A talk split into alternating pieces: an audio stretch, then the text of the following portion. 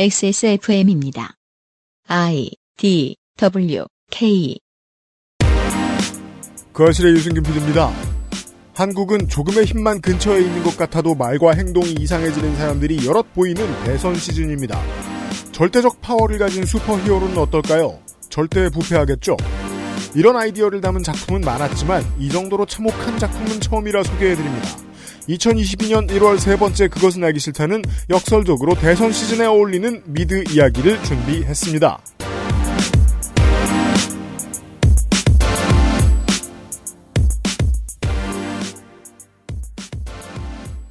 안녕하세요, 청취자 여러분. 눈보라가 휘날려서 앞이 잘 보이지 않는 한강변에서 인사드립니다. XSFM의 시사교양 프로그램 그것은 알기 싫다.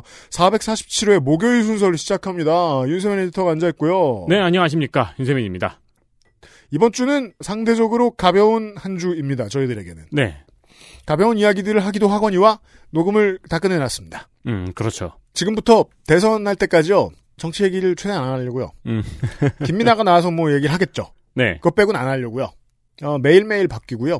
그리고 어, 실생활에 도움이 안 되는 얘기가 너무 많고요. 제가 보기엔 아저씨가 오셔도 별로 할 얘기가 없으실 것 같아요. 할 얘기가 많은데 꾹 참고 딴 얘기를 할 가능성이 높아요. 네. 하고 싶은 얘기는 지금 딴 데 가서 다 하고 있기도 하고요. 아, 오늘과 내일은 드라마 이야기입니다. 미국 드라마요. 아, 몇천 원을 쓰셔야 할 수 있습니다. 보시고자 하면. 그것은 알기 싫다는 8시간 달여낸 프리미엄 한방차 덧쌍화, 고전의 재발견, 평산네이처 진경옥, 실천하는 사람들을 위한 노트북 한국 레노버, 구속 없이 안전한 두 번째 인생 예가 요양원에서 도와주고 있습니다. 광고와 뉴스 후에 오늘의 코너를 시작하죠. 8시간 정성껏 다려낸 현대인에 맞춘 프리미엄 한방차 더 쌍화 노경. 녹용 중 으뜸이라하여 시베리아 알타이 지방에서 자란 사슴뿔. 인삼. 불로장생을 위한 원료 중 가장 높은 평가를 받은 것이 고려 공명 버섯 그 질긴 생명력을 벗삼아 면역을 생지황. 냉기를 가진 뿌리 식물로 인삼 녹용의 온기와 만나 음양의 절꿀. 제주산 봉개꿀 깊은 풍미와 진한 농도로 이 모든 것을 담아 신경옥 평산네이처. 그러다 사고라도 나면 누가 책임지죠? 움직이기 힘든 와상어르신께 산책을 시켜드린다고 한 말에 돌아온 답변이었습니다. 안전과 재활, 엇갈린 두 가치를 고민하며 제가 꿈꾸는 요양을 현실에서 만들어가는 일. 예가 요양원이 그분들을 모시러 갑니다.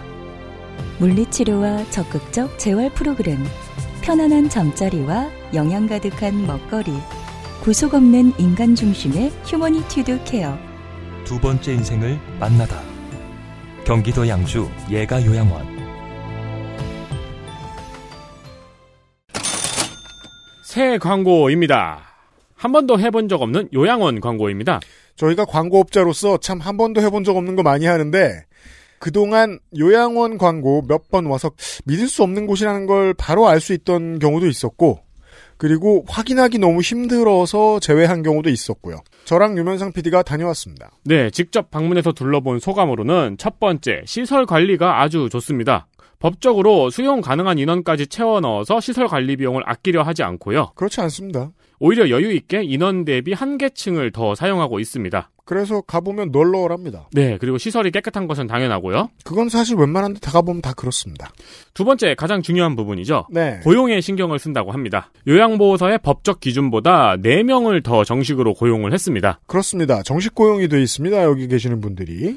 추가로 파트로 일하시는 보호사의 개인 사정으로요. 네. 파트로 일하시는 요양보호사까지 고용을 해서 어, 실제로 법적으로 기준을 잡고 있는 것보다 더 모자르게 고용을 하고 있다는 게 저희 저번 방송의 가장 큰 문제점이었죠. 그렇죠. 네, 그래서 얘가 요양원은 4명을 더 고용하고 거기에 추가 파트 보호사도 있다는 것을 확인했습니다. 이게 이제 그, 이, 고용시장의 스타일상 이럴 수밖에 없는 것이 그동안 정규직으로 일을 안 해보셨던 분들은 정규직을 피하려고 드는 경우들도 많이 있습니다. 그렇죠. 불편하다는 느낌이 드셔서 그런 걸 수도 있고. 개인 사정상 풀타임으로 일하기 어려운 분도 계시고요. 그런 분들을 제외하면은 정식 고용이 되어 있습니다. 그리고 물리치료사가 상주하고 있습니다. 법적 기준치의 부족을 느껴서 연세대 체육교육학 교수가 매주 재활 프로그램을 진행하고 있습니다. 어, 세 번째는 정보 공개 투명성입니다. 저희 같은 경우에도 광고하겠다고 오시는 분들을 못 받은 적이 몇 번 있죠. 저희 방향성과 맞지 않아서. 얘가 요양원 같은 경우도 그런 경우가 있다고 합니다. 돈을 잘 낼 테니 따로 연락을 하지 말아달라는 보호자들도 있는 게 지금의 현실입니다. 네, 그런 보호자들의 경우 얘가 요양원의 가치와 맞지 않아서 입소 거부한 사례가 많이 있다고 합니다. 그걸 바라고 오시는 분들이 거부됐다 보니까 네. 이제 본인들이 원하는 곳에 맞는 입소자분들을 받기 위해서라도 광고가 필요했던 것 같아요, 여기가. 예가 요양원은 최대한 어르신들을 세밀하게 살피고 예민하게 반응해서 보호자에게 보고합니다. 네 번째, Humanitude care를 지향을 합니다. 그게 뭔 소리냐? Humanitude care는 치매 환자의 신체를 구속하는 강제적 care 방식이 아닌 자유를 최대한 보장하고 인간적인 존중과 사랑을 바탕으로 하는 선진 치매 돌봄 기법입니다. 말만 화려한 거 아닌가 모르겠습니다. 엄청난 노동력이 들어갈 텐데요. 그렇습니다. 네. 잔존 능력의 유지와 개선에 초점을 두고 최대한 노력하는 요양원이라고 합니다. 검색창에서 예가 요양원을 치면 경기도 양주에 있는 예가 요양원이 나올 것입니다. 전화번호는 031-873-3458입니다. 저는 디테일을 광고업자 입장에서 최대한 많이 들여다봤거든요. 우리가 보통 이제 저 취재하면서 얘기했던 곳과는 사뭇 다릅니다. 많이 움직이시고요. 사람을 고정시켜 놓는 곳들이 많죠. 그렇죠. 네, 그런 경우는 없었습니다. 음. 뭐 이거는 이제 먼 미래의 얘기입니다만은 써보다가 이상하면 저희한테 말씀해 주시면 효과가 좋아요. 음, 네. 갈굴 힘이 저희가 더 세기 때문입니다. 손이 많이 가는 일들을 열심히 하고 있는 곳인 것으로 보았습니다. 031-873-3458입니다. 양주에 있고요.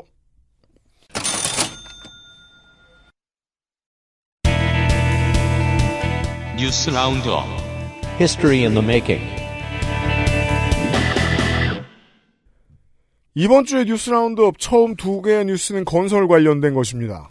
네, 서울시가 밥퍼 봉사를 하고 있는 다일복지재단의 최일도 목사를 건축법 위반 혐의로 고발했습니다. 근 30년 넘게 지금 노숙인 봉사를 하고 계신 곳이죠. 네, 88년부터죠. 네.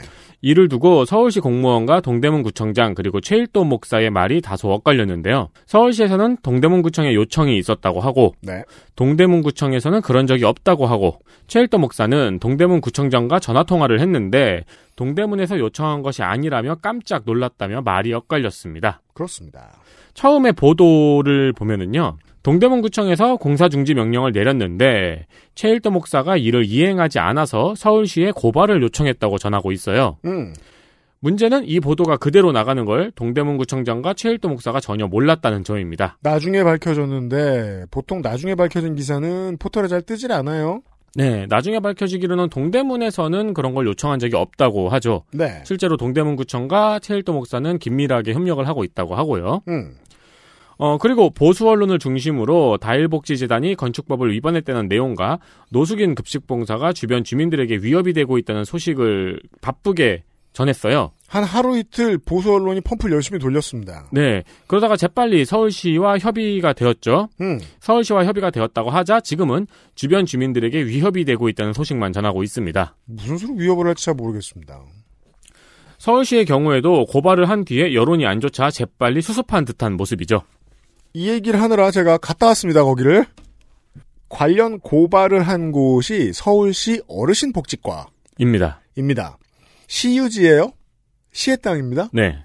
그리고 이곳을 사용 승인을 허가해 주는 건 구청이 해줍니다. 네. 도장 찍는 사람은 구청장이죠.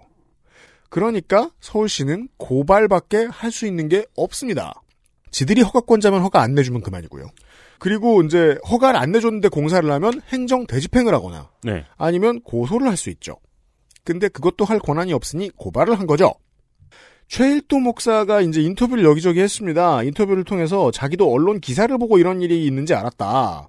동대문구에 물어봤더니 구청장이 몰랐다더라 라고 얘기합니다. 만약에 그게 사실이면 최초에 나갔던 언플 두 가지 메시지는 왜 나갔나? 첫 번째 메시지는 불법 증축이죠. 또 하나는 주민들 민원이 들어온다 였습니다. 이것을 이해해 보기 위해서 지도를 보죠.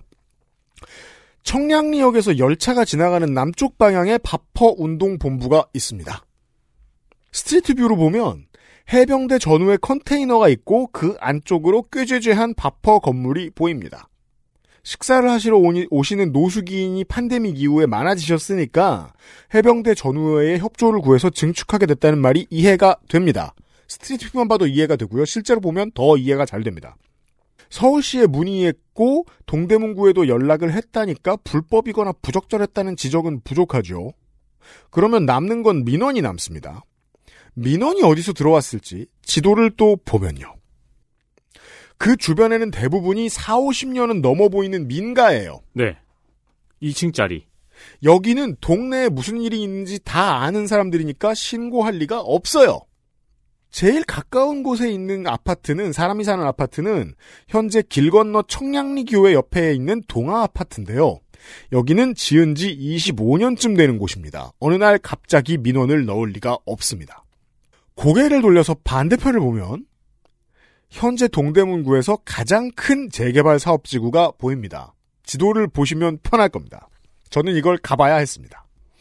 지하철 청량리역 6번 출구 내리자마자 청량리역 해링턴 플레이스 아파트 오피스텔, 우남 SL타워 300 오피스텔, 청량리 창보 리버리치 오피스텔 1, 2동 공사 현장이 바로 보입니다. 청량리역 나오면 공사 현장이 크게 있는데 그게 그거예요. 여기서 왼쪽으로 꺾어서 100m만 걸어 들어가면 바퍼 운동본부와 훨씬 가까운 곳에 거대한 아파트 공사 현장이 나옵니다. 하나는 청량리역 롯데캐슬 스카이 L65 아파트. 23년 7월 완공 예정입니다. 1425세대예요. 음. 제일 작은 평형이 119제곱미터, 가장 큰 집은 253제곱미터, 대형 럭셔리 아파트입니다. 그 바로 길 건너에도 거대한 단지가 있습니다. 청량리역 한양 수자인 192 아파트. 23년 5월 완공 예정입니다. 여긴 좀 더 작다고 해도 여전히 모든 세대가 120제곱미터 가량의 큰 집들입니다.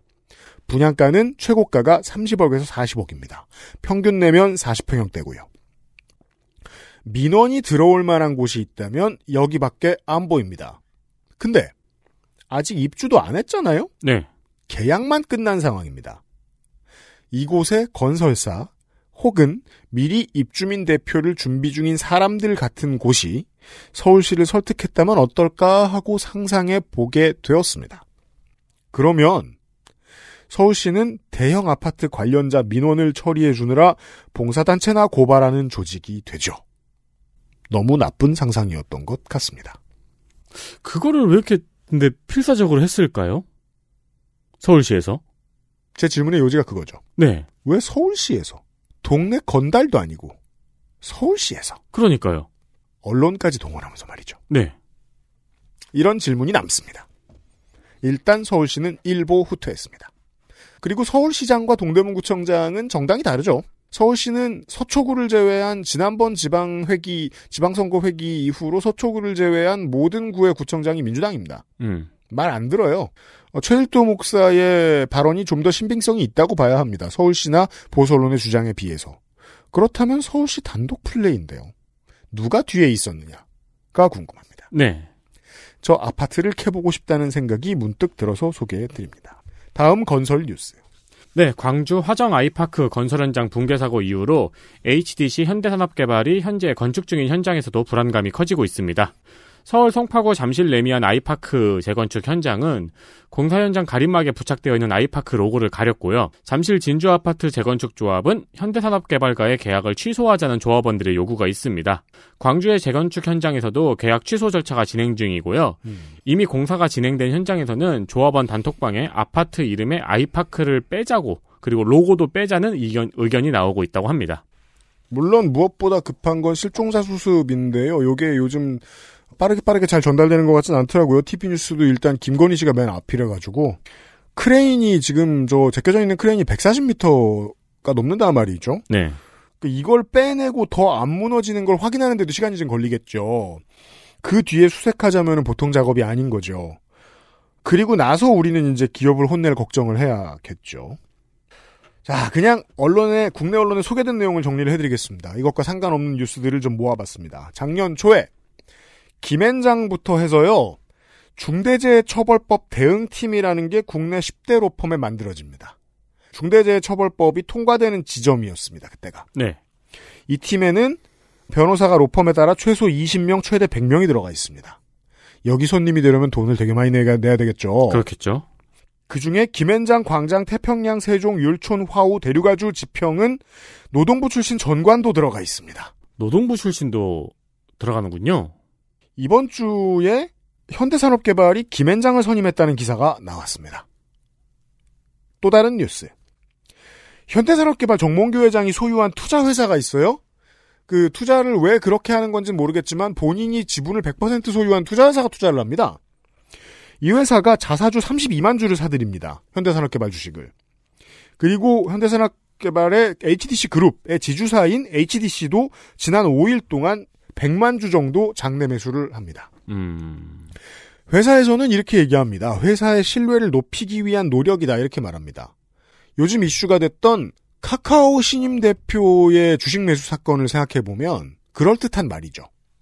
근데 만약에 현대산업개발이 이 파국을 넘어서고 아이파크 브랜드를 버리고 새 브랜드를 정착시키는 작업이 성공하면 기업이 건재하다면 지금의 주식 거래는 본인의 지분 확보 행위죠. 네. 저점 매수를 통한 지배력 강화입니다. 지금 저점까지 순식간에 떨어졌으니까요. 책임 경영이고 뭐고 이해는 하겠는데 여튼 지배력 강화는 한 거예요.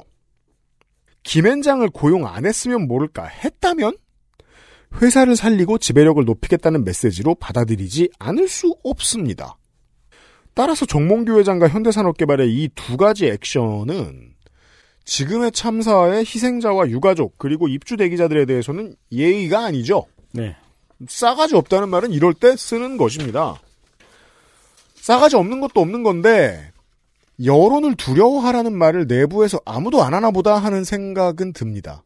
이런 액션들을 다 티나게 하고 있다는 게 말이죠. 다음 보시죠. 부산시에서 학생 인권 조례안 입법 예고를 하자 이에 대한 반대가 이어지고 있습니다. 그렇대요. 반대 이유는 우리가 오랫동안 본 모습들인데요. 네. 독특한 게 예전에는 동성애만 문제 삼았잖아요. 그렇죠. 네, 근데 요즘에는 반대 이유가 점점 진화하면서 그냥 헌법이 보장하는 인권도 반대를 하고 있더라고요. 그렇죠. 내친 김에. 반대 피켓 중에는 학생들의 임신, 출산, 동성애를 인권이라고 가르치는 조례 반대라고 적힌 피켓이 있습니다. 네. 이, 무슨 말이죠? 이 이야기를 하는 사람들이 하는 말을 다 사회가 받아들이죠? 그러면 되는 게 낫지 독일입니다. 네. 나중에는 혈통의 순수성 따지고 그럴 거예요. 그리고 학생들이 학교 운영에 참여하도록 한 규정에 대해서는 학생들을 노조, 민노총의 하부 조직으로 흡수하려는 것과 다름없다라는 신박한 해석도 등장했습니다. 문제는 부산 학생인권 조례안에는 성소수자 관련 사안이 전혀 없다는 겁니다. 이 때문에 다른 인권단체에서는 후퇴한 조례안이란 비판도 있고요. 그래서 이제 시의회 다수를 차지하고 있는 그 부산시의회도 혼이 나고 있고 네. 부산시 교육청도 욕을 먹고 있는데 있는데 이런 뭐 기독교 단체라든가 네. 교총이라든가 무슨 무슨 학부모 연합이라든가 이런 단체에서는 또 격심 격, 그 격하게 반대를 하고 있는 거죠. 그렇습니다. 현재 학생인권 조례는 경기도, 광주시, 전북도, 충남도, 제주도에서 만들어져 있습니다. 이렇게 보면 재밌습니다. 지난주에 올해부터 바뀌는 것들을 소개를 해드리면서 어, 보수 야당이 사학 개혁의 물결 앞에서 얼마나 대책 없이 무너졌는가를 설명해드렸죠. 네. 근데 사학이 손 놓고 있을 수 있습니까? 황금알을 낳는 거위였는데 그동안. 사학은 자구 노력을 해야 됩니다. 그 자구 노력의 일환 중에는 성소수자 탄압 그리고 인권이라는 단어에 대한 사상적 공격하기가 있습니다. 교육 현장에서는 롱패딩을 못 입게 한다거나 아직도 두발 검사를 한다거나 하는 방식으로 나타납니다. 국회가 안 도와주니까 교육청, 교원단체, 지자체, 의회라도 로비를 하겠죠, 사학은. 그러면 인권조례를 통과시키지 않거나 인권조례를 무시하는 조치를 해도 그냥 못 본 척 해주는 결과 같은 게 나오게 됩니다. 왜냐하면 장기적으로 보수가 의회와 아, 각종 의회와 청와대 등을 차지해야 사학은 자기 자리를 다시 보장받을 수 있거든요. 네. 그러자면 여러 가지 프로파간다를 가지고 싸워야 돼요. 그 중에 청소년 인권도 있는 거죠. 네. 네. 뭐 사학의 경우는 그렇고 뭐 기독교 단체 같은 경우에는 어 영업하는 겁니다. 기독교 단체는 반반의 주머니죠. 본인들 영업 반 네. 그리고 사학 이해관계 반입니다. 그렇죠. 학생의 자유가 침해되는 사례들은 결국 현재는 가장 큰 그림은 사학개혁과 관련이 있습니다. 이렇게 큰 정치와 연결이 됩니다. 네. 다음 보죠. 지난 6월에 육군에서 성폭행 피해로 인해 전출 갔던 여군이 전출 간 부대에서 또다시 성희롱을 당한 것이 밝혀졌습니다. 음, 전출된 부대에서 성희롱을 한 C 소령은 이 피해자의 성폭력 피해 사실을 인지하고 있으면서도 성희롱을 한 것입니다. 또한 재작년에 행정보급관으로부터 성희롱 피해를 당한 B 중사는 피해 사실을 보고한 후 오히려 피해자가 전출을 가고 가해자는 여전히 부대에서 복무하고 있는 것이 밝혀졌습니다. 군이 무슨 노력을 하고 있느냐를 소개해드리면 이, 그, 이 문제에 대한 개혁이 어디쯤 와 있는지 알 수 있습니다. 성고충 전문, 전문 상담관이라는 제도가 생겼습니다. 네. 지금 에디터가 알려드린 이 사례에서도 성문고충 전문 상담관이 제 몫을 못해서 혹은 이제 자신이 상담한 내용의 기밀을 누설당해서 혹은 본인이 누설했는지 이런 문제들도 생겼어요. 당연히 처음이니까 버그 투성입니다. 한국의 군인이 수십만인데 전문 상담관, 전문 상담관은 현재 50명 남짓인 걸로 알려지고 있습니다. 실무자들의 직무 이해도도 당연히 높지 않을 거고요.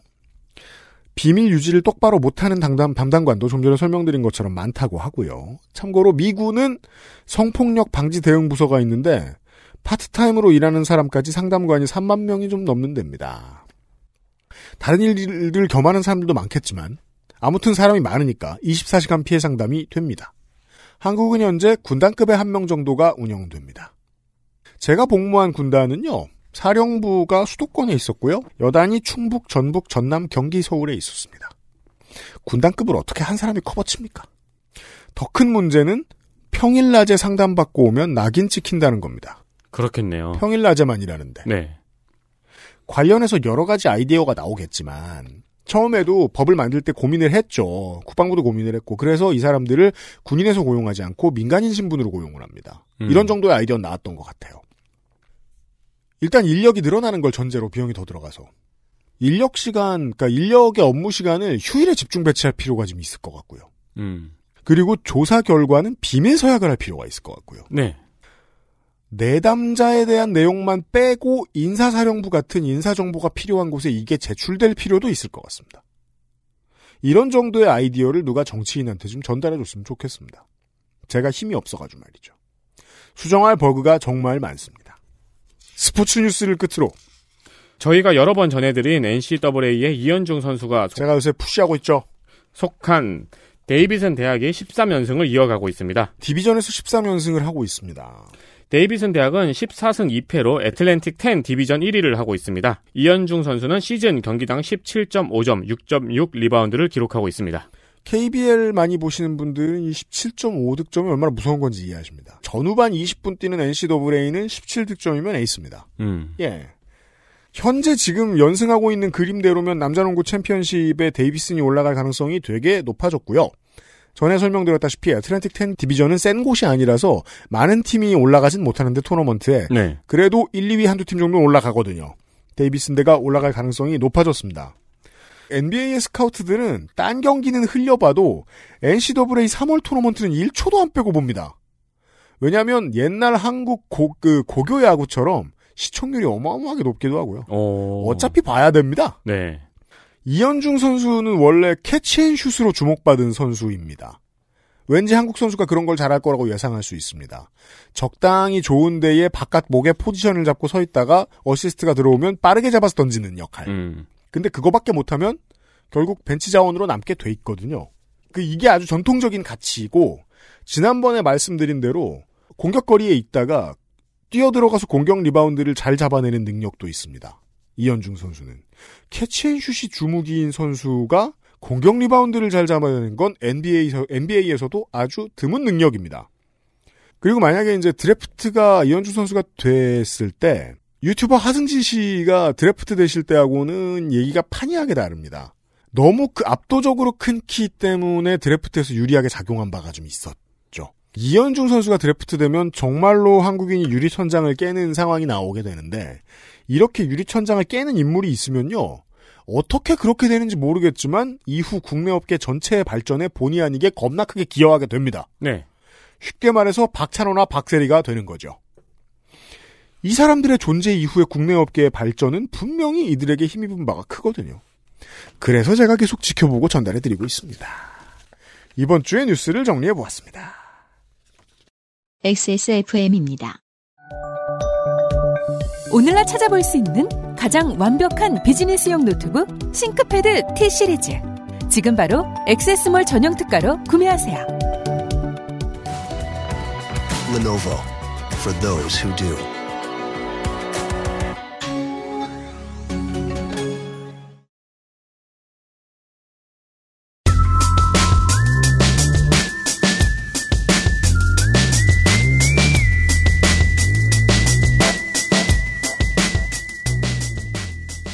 먼 나라 이웃 동네 나성통신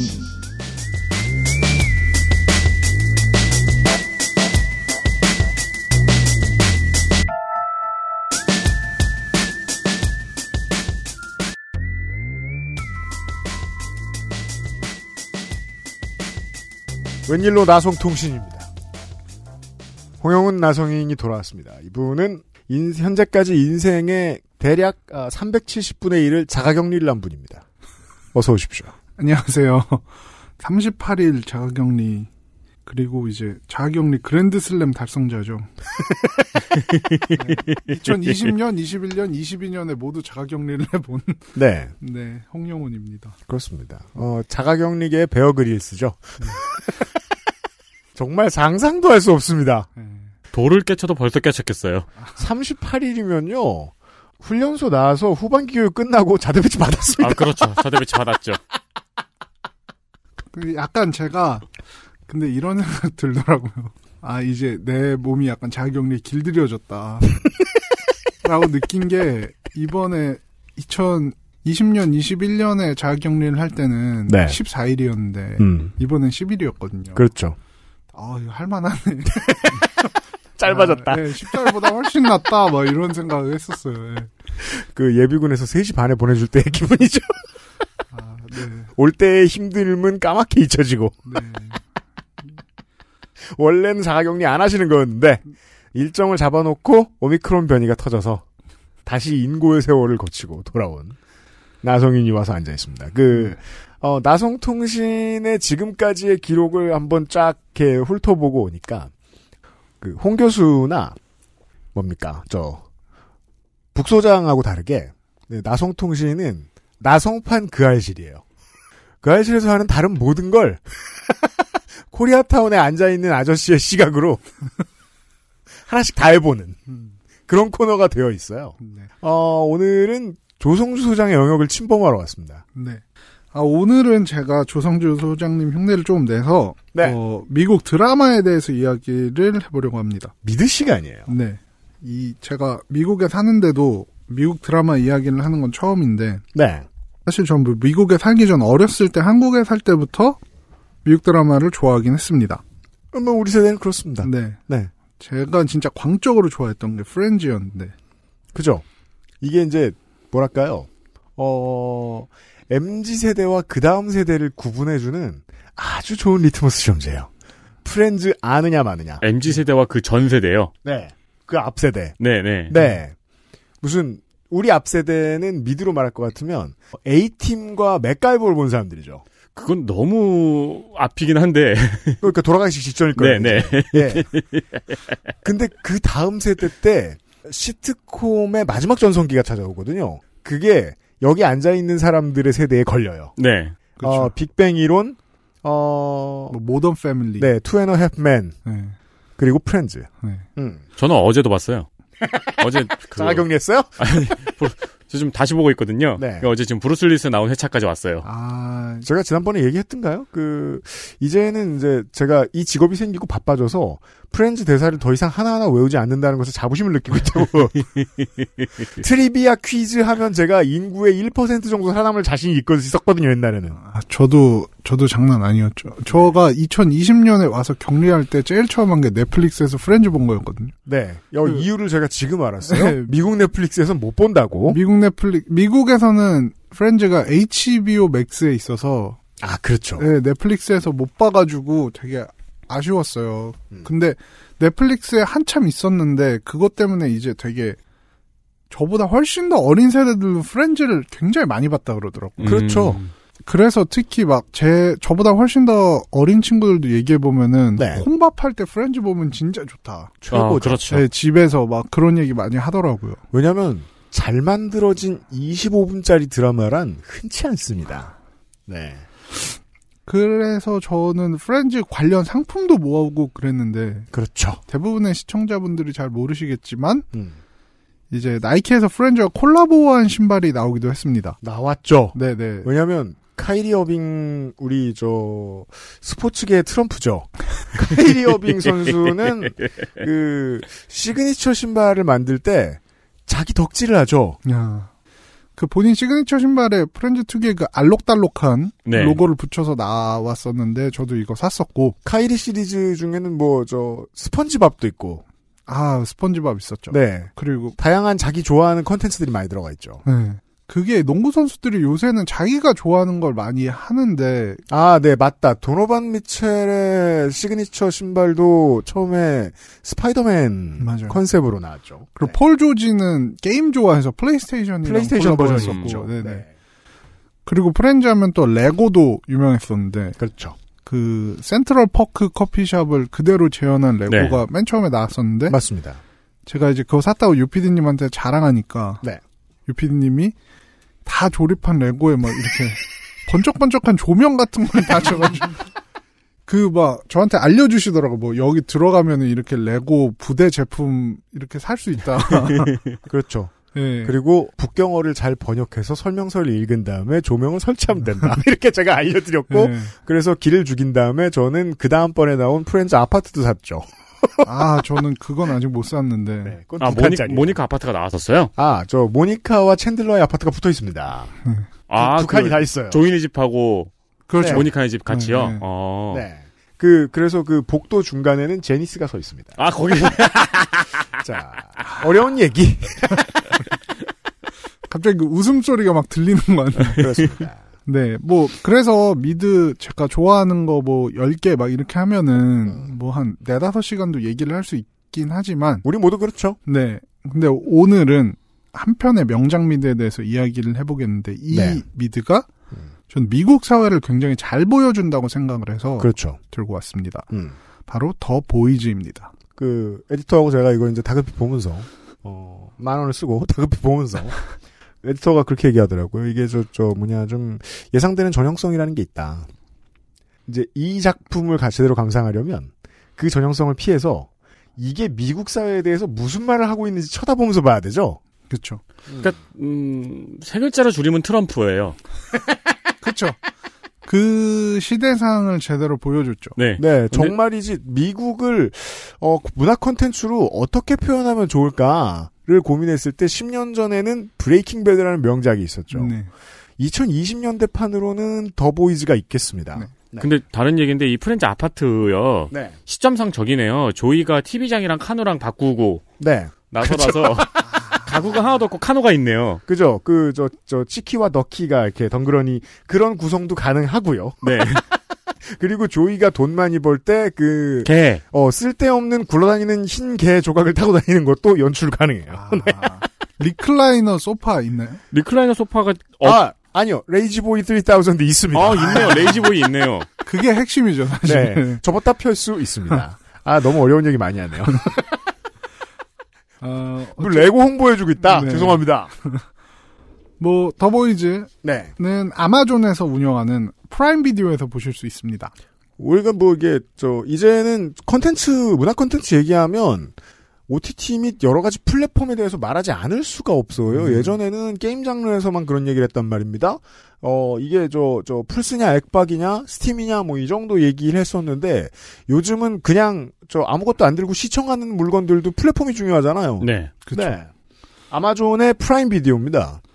뭐, 이렇게 말하니까 좀 광고 같긴 한데, 사실 저 아마존에서 한번 일해보려고 이제 어플리케이션 넣었다가 떨어져서, 아, 그렇군요. 네, 딱히 좋은 감정은 없고, 네. 아니, 한, 하루 만에 불합격 통보하는 건 좀 심하지 않아? 이런 생각. 아, 빠르고 좋네. 네, 내 원래 이력서- 구직자는 모든 게 다 싫어요, 회사에. 내 이력서 본 건가? 막 이런 생각을. 그래서 광고는 아닙니다. 야, 그, 불합격 프라임이네요. 겁나 빨리 배송되네요. 겁나 빨리 로켓 불합격. 네. 불합격 와우. 그렇죠. 한국에서는 더보이즈가 그렇게 널리 알려지진 못했는데, 그렇죠. 네. 왜냐면 그래도- 슈퍼히어로 장르가 한국에서 잘 안 팔리기도 하고. 네. 네. 근데 관객 평가 면에서는 역대 최고의 드라마로 꼽힌 적도 있습니다. 네, 열광하는 팬들이 많았습니다. 네. 이게 또 그 슈퍼히어로 장르의 거대한 패러디인데 그쵸. 그 우리나라에서는 이제 마블이 더 인기가 많은데 이건 DC 영웅들 패러디여가지고 그 영향도 좀 있을 것 같아요. 네. 이게 미국에서도 사실 뭐 오징어 게임처럼 막 센세이셔널 하진 않았는데 그건 뭐 쉬운 설명입니다. 오징어 게임만큼 센세이셔널 했기가 어렵기 때문에. 네. 네.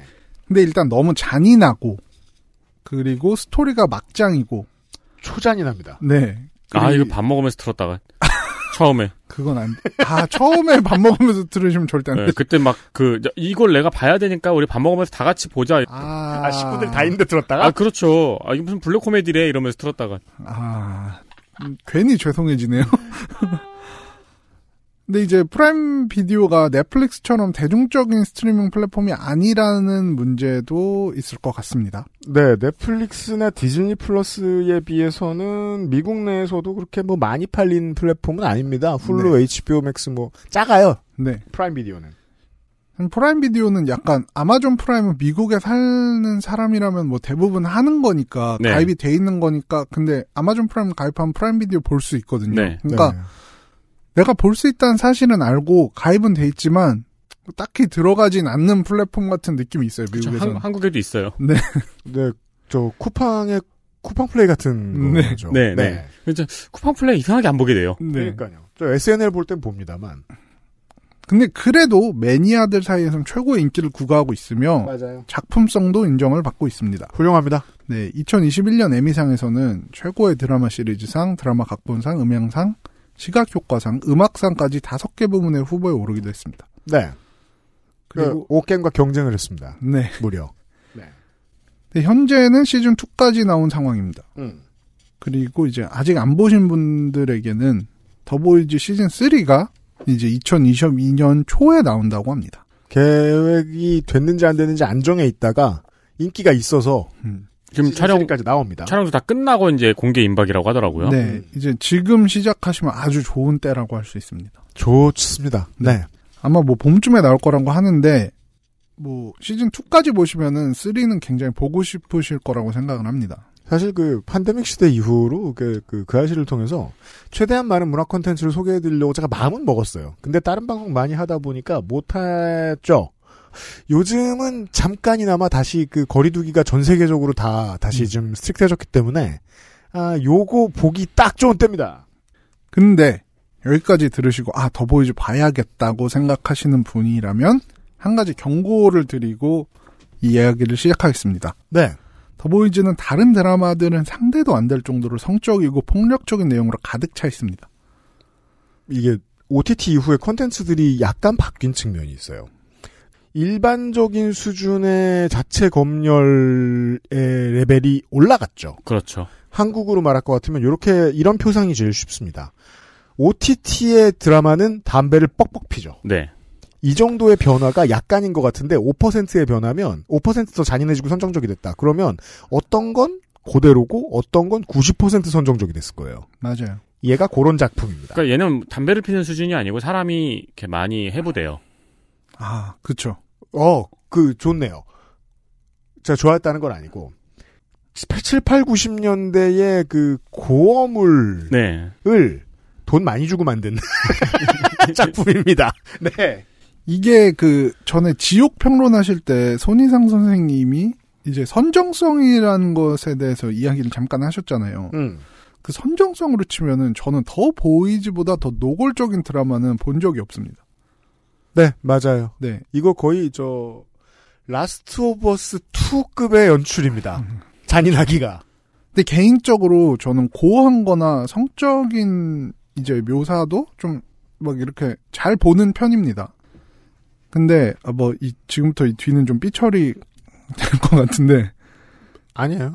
예, 그 작품이 이런데 어떻게 네, 네. 슈퍼파 제가 잘 보는 편인데도 아 이건 좀이라고 했던 장면 중에 하나 뭐냐면은 이제 슈퍼 파워를 가진 여성에게 음. 어떤 남성이 유사 성행위를 해주다가 장면이 나와요. 그 장면에 조금 이렇게- 삐처리했습니다. 그 장면을 제가 보면서 아 저거 아 좀 이따가 팝 네. 인데라고 생각을 했거든요.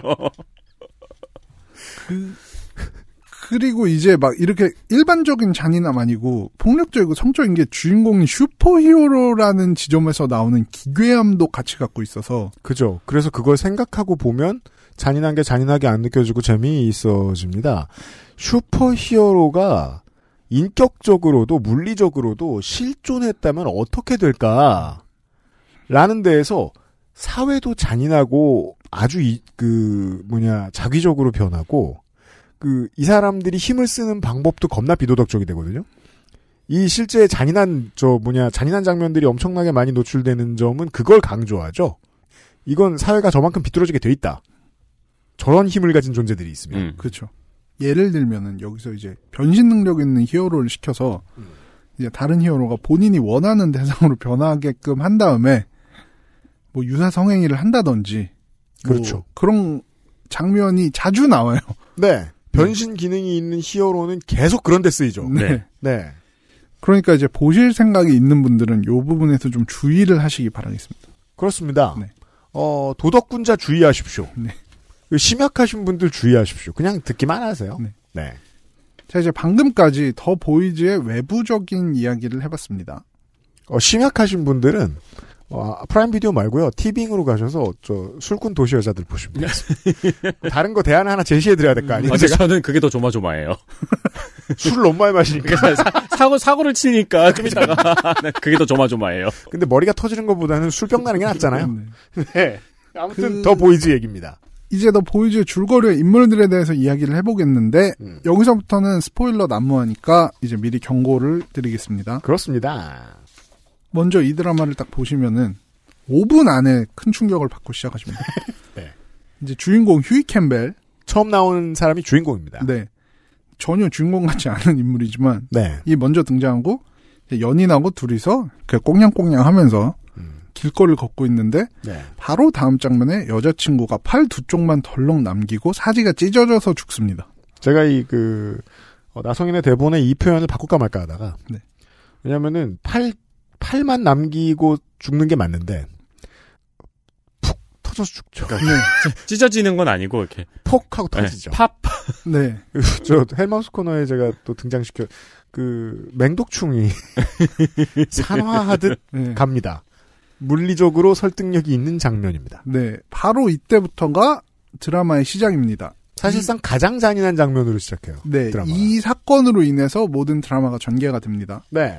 주인공의 여자친구는 슈퍼히어로에게 살해당한 겁니다. 그렇습니다. 그러면서 우리는 바로 알 수 있습니다. 더 보이즈의 세계관에서 슈퍼히어로가 흔히 볼 수 있는 존재며 음. 마치 이제 대중매체에 자주 나오는 연예인과 같은 역할을 한다는 걸 바로 알 수 있습니다. 시작하자마자 5분 뒤부터 확인이 가능합니다. 네. 5분이 뭐예요? 1분 뒤에 확인할 수 있습니다. 우리가 이제 처음에 슈퍼히어로 코믹을 보던 때를 생각해 보자고요. 슈퍼히어로가 나와서 영웅적인 일을 하고 어, 범죄를 틀어막고 어떤 사람들을 악의 무리를 응징해요. 그게 실제다라고 생각해 보면 이렇게 변한다는 겁니다. 수사권과 사법권을 함께 가진 어떤 존재가 누군가를 만나자마자 죽여요. 죄를 지었다면서. 근데 그 사람이 영웅이죠? 그 다음에 아이들하고 같이 웃으면서 사진을 찍어줍니다. 왜냐하면 인기에 도움이 되기 때문에 인기는 왜 필요할까요? 그가 소속돼 있는 회사에 돈이 되어 돌아오기 때문입니다. 만약에 슈퍼히어로가 실존한다면 실제로 이런 세상이었겠죠. 그걸 시작하자마자 보여줘요. 그렇죠. 그래서 당연히 그 슈퍼히어로들을 관리해준 기획사도 있고, 네. 에이전시가 있습니다. 네. 기획사 없이 활동하는 약간 인디 슈퍼히어로 같은 사람들도 있습니다. 네. 돈못 버는 뮤지션 같은 거죠. 그렇죠. 어, 원펀맨이랑 비슷하네요. 생각해 보니까. 저 뭡니까?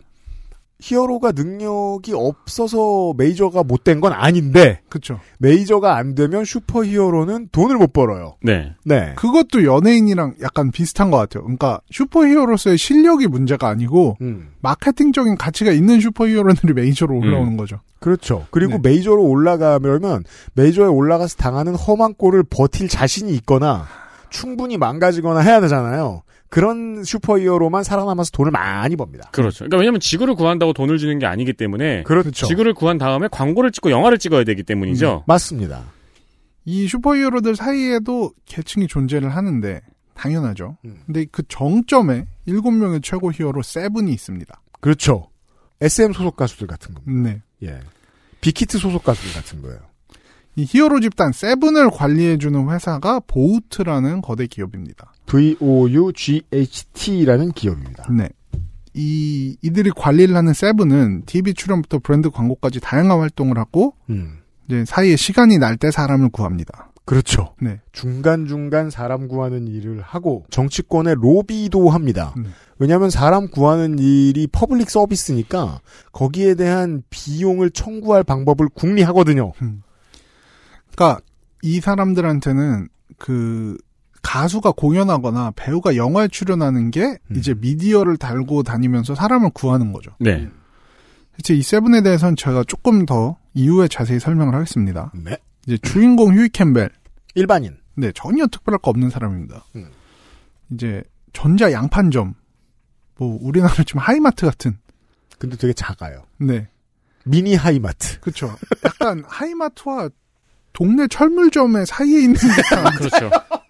그런 이제 굉장히 허름한 곳에서 직원으로 일을 하는 지극히 평범한 남자입니다. 네. 아버지가 하는 조그만 가게에서 네. 일을 해요. 근데 사실 배우는 나름 celebrity의 아들입니다. 음. 이제 배우 데니스 퀘이드와 맥라이언의 아들인 잭 퀘이드가 휴이 캠벨로 출연합니다. 그죠. 근데 그 부모의 후광은 별로 안 보이는 외모긴 합니다.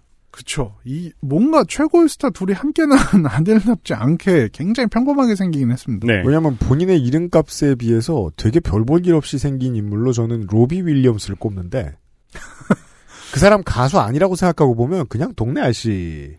그쵸. 훌리건이죠. 아무 능력도 없어 보이는. 네네. 되게 닮았어요. 아. 네. 근데 이런 평범한 남자가 슈퍼히어로의 피해자가 되자 네. 본인의 의지와는 상관없이 모든 상황이 흘러가기 시작을 합니다. 그렇죠. 이제 여자친구를 살해한 게 세븐 중에 한 명인 에이트레인이었습니다. 슈퍼히어로가. 네.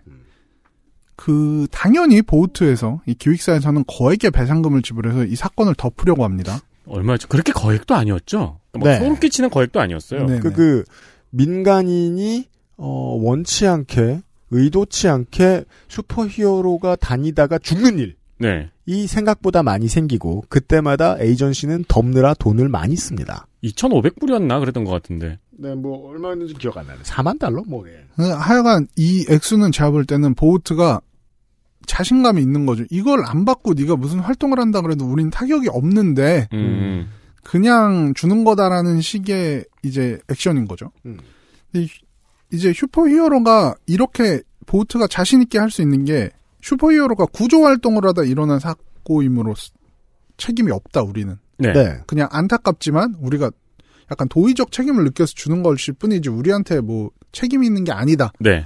라는 식으로 얘기를 하죠. 이 회사가 이렇게 굴 수 있는 원인은 뭐 결론부터 말씀드리면 이것의 거대한 배경, 이 세계관의 배경이 중요합니다. 슈퍼히어로 에이전시는 말씀드렸죠. 미디어 업체, 그리고 연예 기획사, 군산 복합체, 정치 결사체, 그리고 종교 사업체입니다. 사실상 미국의 모든 것입니다. 음.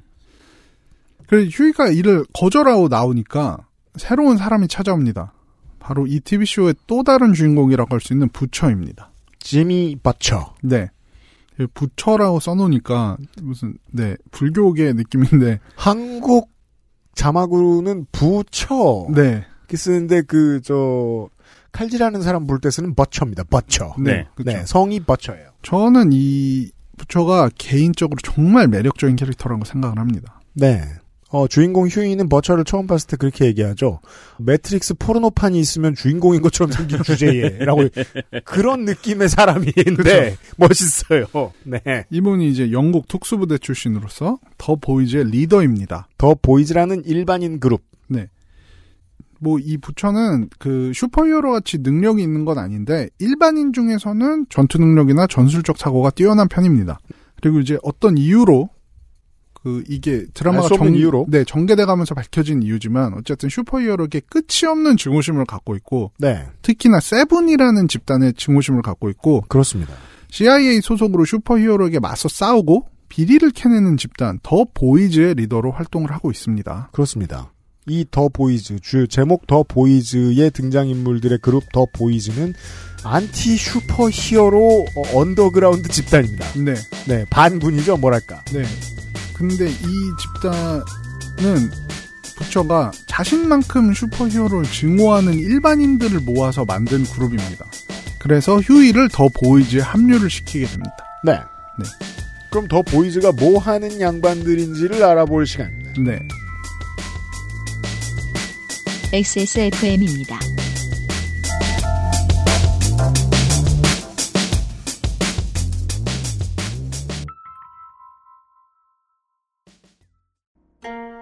전하, 선대부터 내려오던 그 방식 그대로이옵니다. 8시간 넘게 다려냈느냐? 예, 8시간 넘게 달인 후 10분씩 4번 김을 빼고 불순물을 제거하였습니다. 음, 맛이 좋구나. 어마마하게 진상해도 괜찮은 게냐? 예, 남녀노소 누구나 드실 수 있도록 오랜 연구 끝에 나온 한방차이옵니다. 좋구나. 이 한방차를 더 쌍화라 명하노라. 현대인에 맞춘 프리미엄 한방차 더 쌍화 보다, 말하다, 만지다, 서다.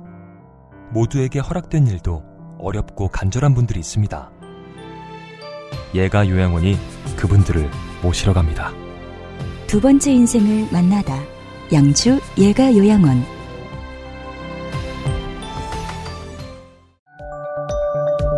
세계에서 가장 많이 팔리는 노트북 브랜드 레노버. 뛰어난 가성비로 당신의 라이프 스타일을 변화시킬 아이디어 패드. 지금 바로 액세스몰 전용 특가로 구매하세요. Lenovo for those who do.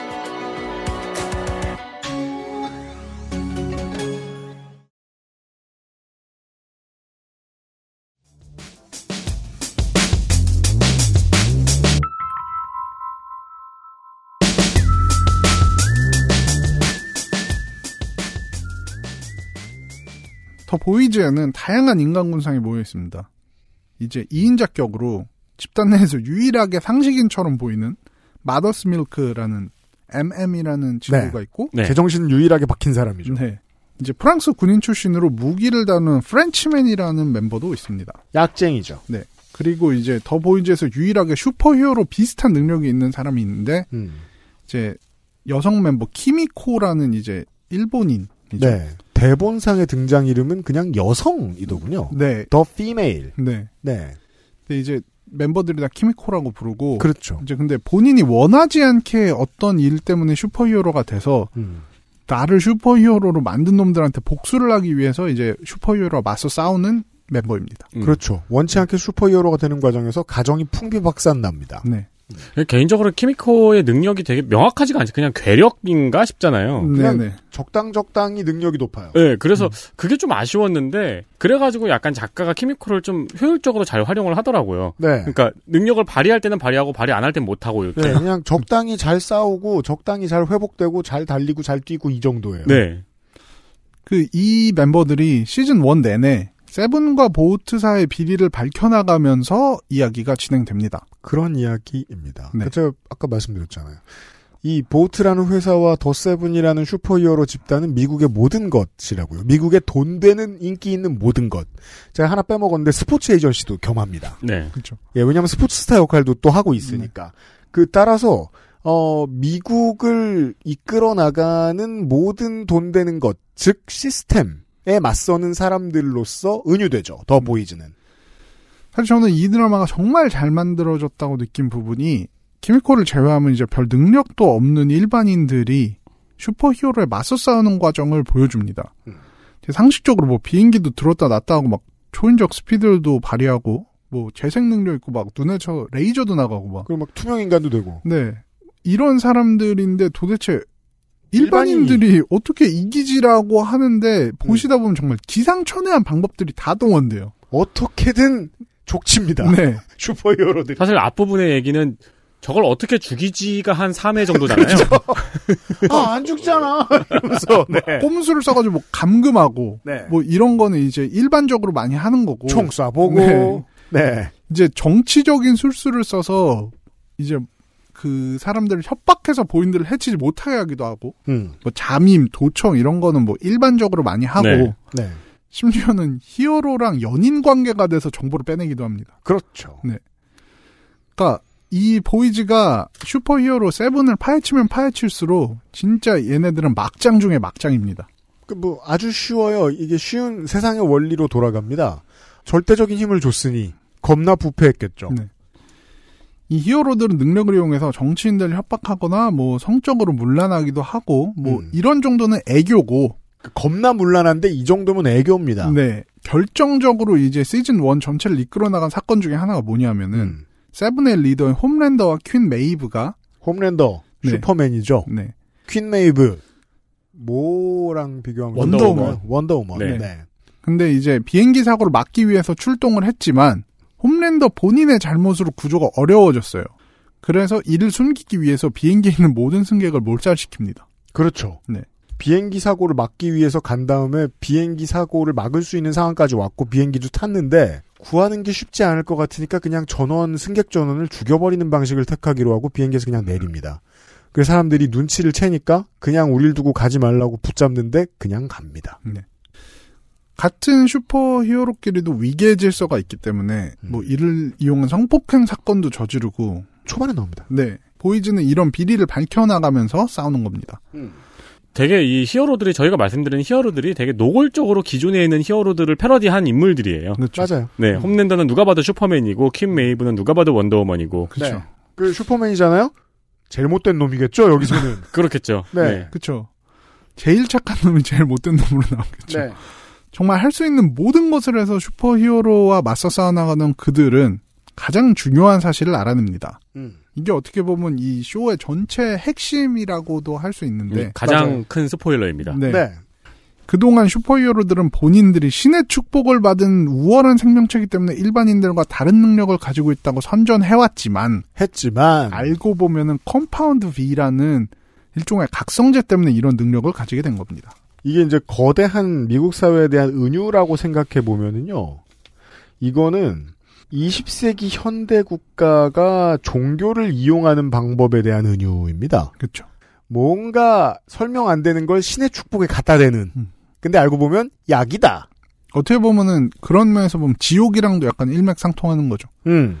설명할 수 없는 현상을 본인들의 해석을 사람들한테 강요하는. 음, 신의 이건 신의 계시라고 해석을 해버린 거죠. 네. 왜냐하면 신들이 된 다음에 유명해지면 그걸로 돈 벌거든요. 네. 실제로 그런 존재가 여기도 있고요. 슈퍼히어로가. 저는 이게 현재 미국이 겪고 있는 약물 문제에 대한 비유라고 생각을 합니다. 그렇게도 봅니다. 네. 드라마 속에서 슈퍼히어로들은 진짜 배우나 가수들처럼 최고의 인기와 돈, 명예를 한 손에 거머쥔 스타들입니다. 맞아요. 사인회 하느라 정신없습니다. 네. 근데 그들이 이런 재능이 사실은 약물을 써서 얻은 거라는 거죠. 대중들은 이런 사실을 모르고 일반인과 다른 그들의 재능을 찬양하지만 사실은 그들에게도 어두운 면이 있는 겁니다. 스포츠계 같은 곳으로 가면은 통하지 않는 상식인데 연예계로 넘어가면 미국 문화에 빗대어 볼 때 이해가기가 아주 쉽죠. 네. 최근에 이제 힙합계를 중심으로 약물 과다에 대한 문제는 꾸준히 나오고 있습니다. 어, 한국도 그래요. 네. 가장 대표적인 것이 이제 저도 정말 좋아했던 래퍼 맥 밀러인데. 맥 밀러죠. 네, 이분이 과- 약물 과다 복용으로 사망을 해서 주변을 안타깝게 했습니다.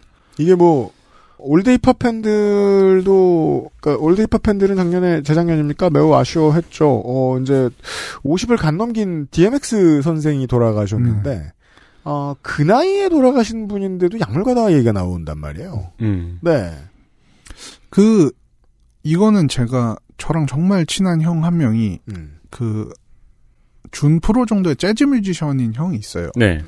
근데 이제 그 형하고 했던 얘기가 뭐냐면은 음악계는 결국에는 지금 음악계 전체를 다 이제 선도해 나가는 가장 최전선에 있는 장르가 뭔지를 보려면은 음.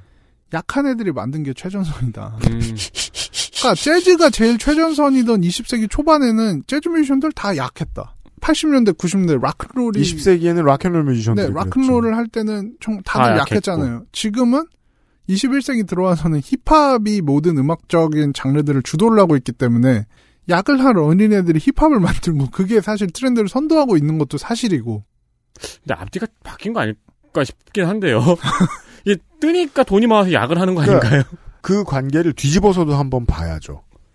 약물을 남용하는 아티스트들이 어떻게든 약물을 남용하게 됐는데 그 아티스트들이 보통은 약물을 남용한 상태에서 만든 작품이 잘 팔리는 것도 뒤집어서 생각해 볼 필요는 있다는 거죠. 그렇죠. 어떻게 해석하냐에 따라 차이인데 굉장히 위험한 발언일 수는 있어요. 저도 아는데 약을 해서 그런 새로운 음악이 나오나 항상 우리도 그런 얘기 많이 하잖아요. 이거 약 빨고 만들었네. 음. 그런 비유를 하듯이 제가 왜 이 얘기를 드리냐면 그만큼 미국 연예계 아니고 이제 일상생활에도 워낙 약이 많이 침투를 해 있고 네. 약물 문제가 이제 전에 제가 그 홈리스 쉘터 얘기할 때도 말씀드렸듯이 음. 전 미의 굉장히 심각한 문제이기 때문에 이런 이야기를 드리는 겁니다. 예, 예. 네. 엔터테인먼트 업계가 그리고 그 중에서도 가장 심한 것 중에 하나다. 이게 진짜로 한국도 이제 뭐 청정지대 아니라는 얘기는 많이들 합니다만 한국에 그래도 있으면은 잘 그 심정적으로 이해가 안 가는데 미국에 그냥 가만히 앉아 있는 일반인들은 누가 잘 나가고 돈이 많고 그렇다 그러면 마약을 많이 사겠구만 이런 생각을 그냥 보통 하나 봐요. 진짜 그렇죠. 울프 오브 월스트리트 영화 봤던 그런 기억처럼 말이죠. 아 맞습니다. 네. 당장 뭐 저희가 앞서 얘기를 했던 프렌즈의 챈들러 역할을 맡았던 그 어, 배우 이름이 뭐였죠? 매튜 페리. 네, 매튜 페리도 프렌즈 촬영 내내 약물로 고생했다고 하죠. 그렇죠. 네. 약물 문제 어디나 있죠. 음. 이런 상황에서 더 보이즈가 보우트와 세븐을 궁지에 몰아넣는 것까지가 시즌 1입니다. 네. 이제 여기서는 부처와 세븐의 리더인 홈랜더의 복잡한 관계가 가장 중요하게 다뤄진 소재인데 이제 우리가 말하고 싶은 주제와는 조금 떨어져 있으니까 따로 언급하진 않겠습니다. 그건 직접 확인하십시오. 네. 그리고 나서 시즌 2로 들어갑니다. 음. 시즌 1에서 사망한 슈퍼히어로가 있기 때문에 더 보이즈가 죽였습니다. 네. 네. 세븐에는 어떻게든 아이디어를 내서 죽였습니다. 세븐에 이제 멤버 변화가 있고 더보이즈 멤버는 세븐이 저지른 죄를 모두 뒤집어 쓰고 수배자 생활을 하고 있습니다. 그렇습니다. 네. 네.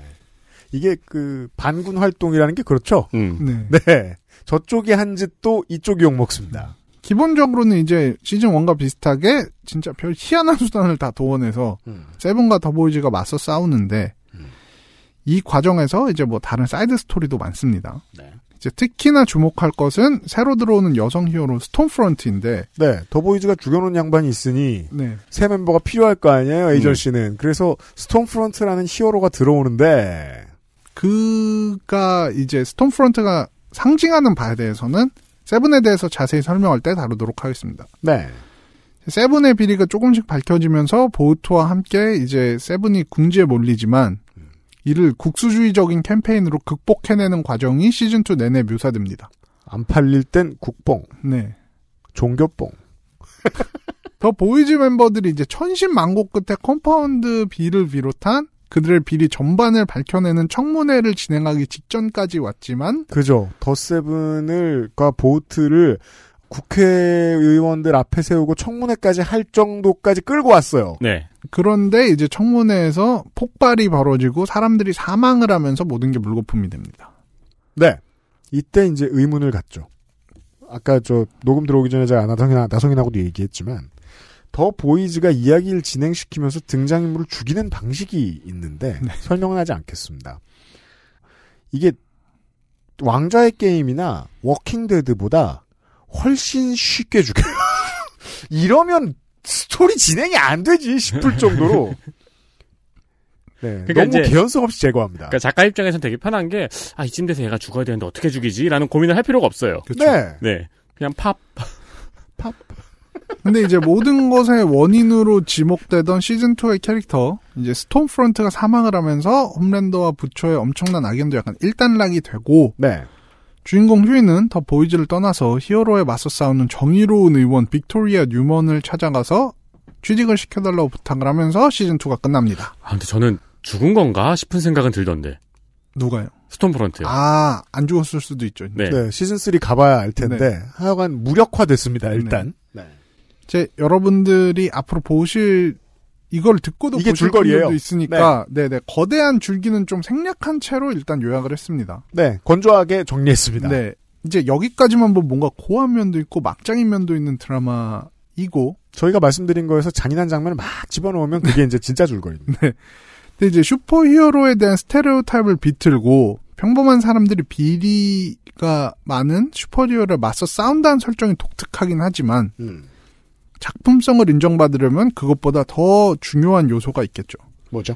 그게 제가 더 보이즈를 시사교양 프로그램에서 소개하는 이유기도 합니다. 네. 저도 처음에 걱정했다가 아 보고 아무 걱정도 안 하게 됐습니다. 이거는 소개해야 되겠다. 이 작품은. 주인공 더 보이즈도 참 멋진데 어, 실제로 이 드라마의 주인공이라고 얘기를 하면은 최고의 히어로 집단 세븐이라고 저는 말을 하고 싶습니다. 그렇죠. 이제 면면을 보면은 현대 미국 사회에서 제일 잘 팔리는 게 뭔지 모아놓은 것 같습니다. 음. 이제 얘기하자면은 미국 사회에서 마케팅적인 가치를 가진 것들을 모아놓은 그리고 그걸 사람으로 형상화시킨 느낌입니다. 음. 아, 그렇죠. 네. 예, 옛날에 막 그런 얘기도 했었어요. 그, 12간지의 동물들은 어떤 사람을 상징하고 있다는 얘기라는. 어, 그래요? 근데 저는 그걸 저 자세히 공부 안 해봐서 그게 무슨 소리인지 모르겠거든요. 근데 이 작품으로 대충 그 문장의 의미는 파악했어요. 더 세븐은 정말 미국에서 사람들이 잘 팔리고 쉽게 넘어가는 전통적인, 전통적으로 잘 팔리는 모든 가치를 다 슈퍼 히어로로 이인화시켜 놨습니다. 그렇죠. 네. 이 캐릭터 하나가 시장 하나를 공략하신다고 보면 됩니다. 음, 맞아요. 네. 네. 네. 당연히 이런 가치들이 미국 사회에서 충돌하면서 생기는 많은 일들이 풍자가 됩니다. 음. 한마디로 이제 세븐을 들여다보면은 지금 미국 사회가 잘 보입니다. 네. 이 사람들은 어떤 시장과 트렌드를 상징하고 있고 그렇기 때문에 이제 미국에다가 본인들의 상품을 팔고자 하는 분들 참고하시면 좋을 것 같습니다. 미국에 장사 좀 하겠다 네. 하시는 분들. 왜냐면 지난번에 이제 가세연을 따라 유튜브를 해봤는데 잘 안 됐다. 네. 잡혀가기만 했다. 그런 분들 이제 다른 사업 하셔야 될 거 아니에요? 네, 네, 네. 일곱 명을 한 번에 쓰시려고 하면 안 되고 한 명만 잡고 네, 그 그쵸. 컨셉을 따라가야 돼요. 그렇습니다. 이게 뭐라고 해야 되지? 약간 aT 센터처럼 네. 수출입을 도와주는 그런 거라고 보시면 되겠습니다. 네, 네. 네. 자 이제 본론 슈퍼히어로 집단 세븐을 파헤쳐 보겠습니다. 세븐을 소개를 시작해야 되겠습니다. 네. 세븐은 더 보이즈 세계관에서 가장 위상이 높고 인기가 많은 히어로 7명의 집단입니다. 생각해보면 세븐은 이제 국내에서는 그 용어 사용에 지칭한 되는 사람이 다르고 The Seven. 어, 그렇죠. 네. 극 중에서는 능력은 있는데 너무 보조할 것 없어서 시골을 돌면서 강연회나 다니는 히어로도 있는 반면 로컬 히어로가 있죠. 네. 이제 세븐은 일거수일투족이 미디어에 집중 조명을 받는 탑스타들의 집단입니다. 항상 수는 7명을 유지하며 누군가가 은퇴하거나 사망할 경우에는 신규 영입을 합니다. 그렇죠. 모닝구 무스메죠. 이게 저 일본으로 잘 표현한 게 어, 한국은 아이돌이 장르라고 불린 지 얼마 안 됐는데 일본은 아이돌이 전통 장르죠. 네. 그래서 인디 뮤지션도 많죠. 네네. 동네 인디 아이돌도 있죠. 그렇죠. 거기 네. 그러면은 그냥 동네를 걷기만 하면 인디 아이돌이 있거든요. 아침에 클럽에서 공연하고 그 뭐 팬들 막 10명 있고 이런 네. 아이돌들도 있어요. 맞아요. 거기에서 올라가고 올라가면 모닝구 무스메가 되기도 하는 거죠. 그 아이돌 중에 한국인 되게 많아요. 그런 과 그런 구조예요. 예. 그렇죠. 근데 기본적으로는 이제 DC 코믹스의 저스티스 리그를 모티브로 따와서 만든 것으로 보입니다. 맞습니다. 각각의 히어로도 DC 코믹스의 히어로들의 패러디입니다. 음. 그리고 이제 더 세븐은 보우트라는 회사의 통제를 받고 있습니다. 네. 보우트는 히어로와 관련된 모든 일을 하는 다국적 기업입니다. 뭐 이제 스케줄 관리부터 시작해서 마케팅, PR을 전반적으로 담당을 합니다. 그렇죠. 그리고 이제 그들의 목표는 이 슈퍼히어로를 잘 키워서 군수 산업에 관여를 하는 것입니다. 그죠. 왜냐면 자본은 원하는 건 하나밖에 없습니다. 언제나. 더 큰 자본. 네. 근데 뭐 연예계도 지배했고 스포츠 산업 뭐 그 별의별 걸 다 종교 뭐 이런 걸 다 지배했습니다. 그다음 군수죠. 미국의 진짜 돈은 군수에 있죠. 이제 시즌 2 내내 보우트는 슈퍼히어로를 정규 군사 조직으로 편입시키려는 캠페인을 계속 진행합니다. 그래서 정치권과도 만나고 대중들에게 거짓말도 합니다. 홈 저 잠시 후에 소개될 홈랜더 슈퍼맨 같은 그 친구가. 네.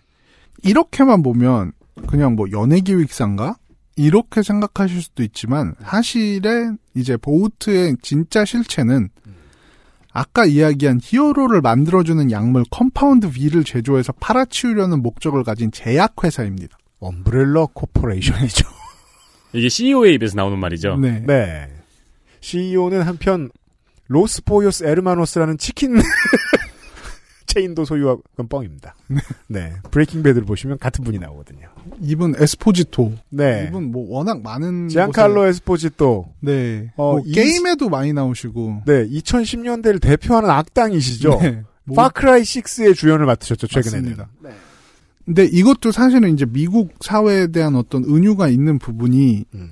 전에 얘기 드렸지만은 제약회사에서 무분별하게 이제 항우울제나 그렇죠. 진통제를 지나치게 이제 처방을 받게 해서 음. 이런 것들이 암시장으로 흘러들어가게 만든 부분이 있거든요. 그러니까 미국을 오늘날 이렇게까지 어둡게 만든 두 주인공이랄까요? 전미 총기협회와 제약회사들. 그렇죠. 네. 그 제약회사들에 대한 어떤 비판이라고 할 수도 있죠. 네. 자, 그러면 이제 보우트가 통제하는 세븐에 어떤 인물들이 있을지 있는지 다음 시간에 알아보도록 하겠습니다. 어, 이번 시간 벌써 끝났어요, 한 시간이? 제가 지금 저 선거 우울에 시달리고 있잖아요. 방송을 짧게 하자. 다음 시간에 히어로들을 만나보도록 하겠습니다. 사상 최초로 어, 히어로 소개를 덕지진 없이 하는 시간이 될 것입니다. 한 시간에 한 명씩은 아니죠? 그렇습니다. 내일 다, 다음 날 다 합니다. 다음 시간에 나성인과 함께 돌아오죠. 수고하셨습니다. 수고하셨습니다.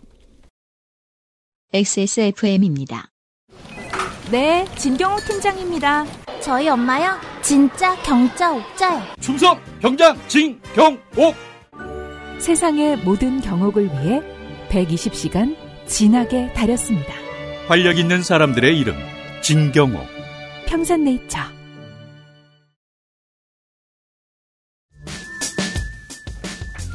다시 한번 말씀드립니다만 Amazon Prime에 돈을 지불하실 필요가 있습니다. 그거 뭐 돈 내야 되는 걸 보라 그래? 옛날 사람 마인드죠. 아니 신작 개봉 영화 소개해주는 TV 프로는 뭐 돈 내지 말고 공짜로 보랍니까? 극장 가서 보셔야지. 그럼 요 작품만 궁금하시면은 무료 기간이 있으니까요. 그리고 한 한 달 정도 결제하시면 한 달은 차고 넘치게 볼 드라마들이 있습니다. 아, 그렇죠. 볼 거 많습니다. 네. 그리고 제가 이제 그 해외 OTT를 또 즐겨보는 이유들 중에 하나가 국내하고 다르게 어, 명작 스탠드업 코미디 쇼들이 많이 있죠. 음, 그렇죠. 네, 재밌는 거 투성입니다. 제 입장에서는 이제 어 이게 여기 있었네 싶은 작품은 에반게리온 신 극장판이 모두 올라가 있더라고요. 그리고 중간에 에디터가 말했지만은 어, 에디머피의 구혼 작전 2도 오 있더라고요. 네 Prime Video에서만 보실 수 있습니다. 네. 돈도 안 받았으면서 돈 쓰기만 하면서 영업은 여기까지만 하겠고요. 궁금하신 분은 Prime Video를 참고하시고 아, 안 궁금하시다 아직 마음 결정 못 하셨다 하시는 분들은 내일의 방송을 더 들어보시기 바랍니다. 윤세민 에터와 유승균 PD였습니다. 447회 금요일 순서에서 뵙죠. 그것은 알기 싫답니다. 감사합니다. XSFM입니다. I D W K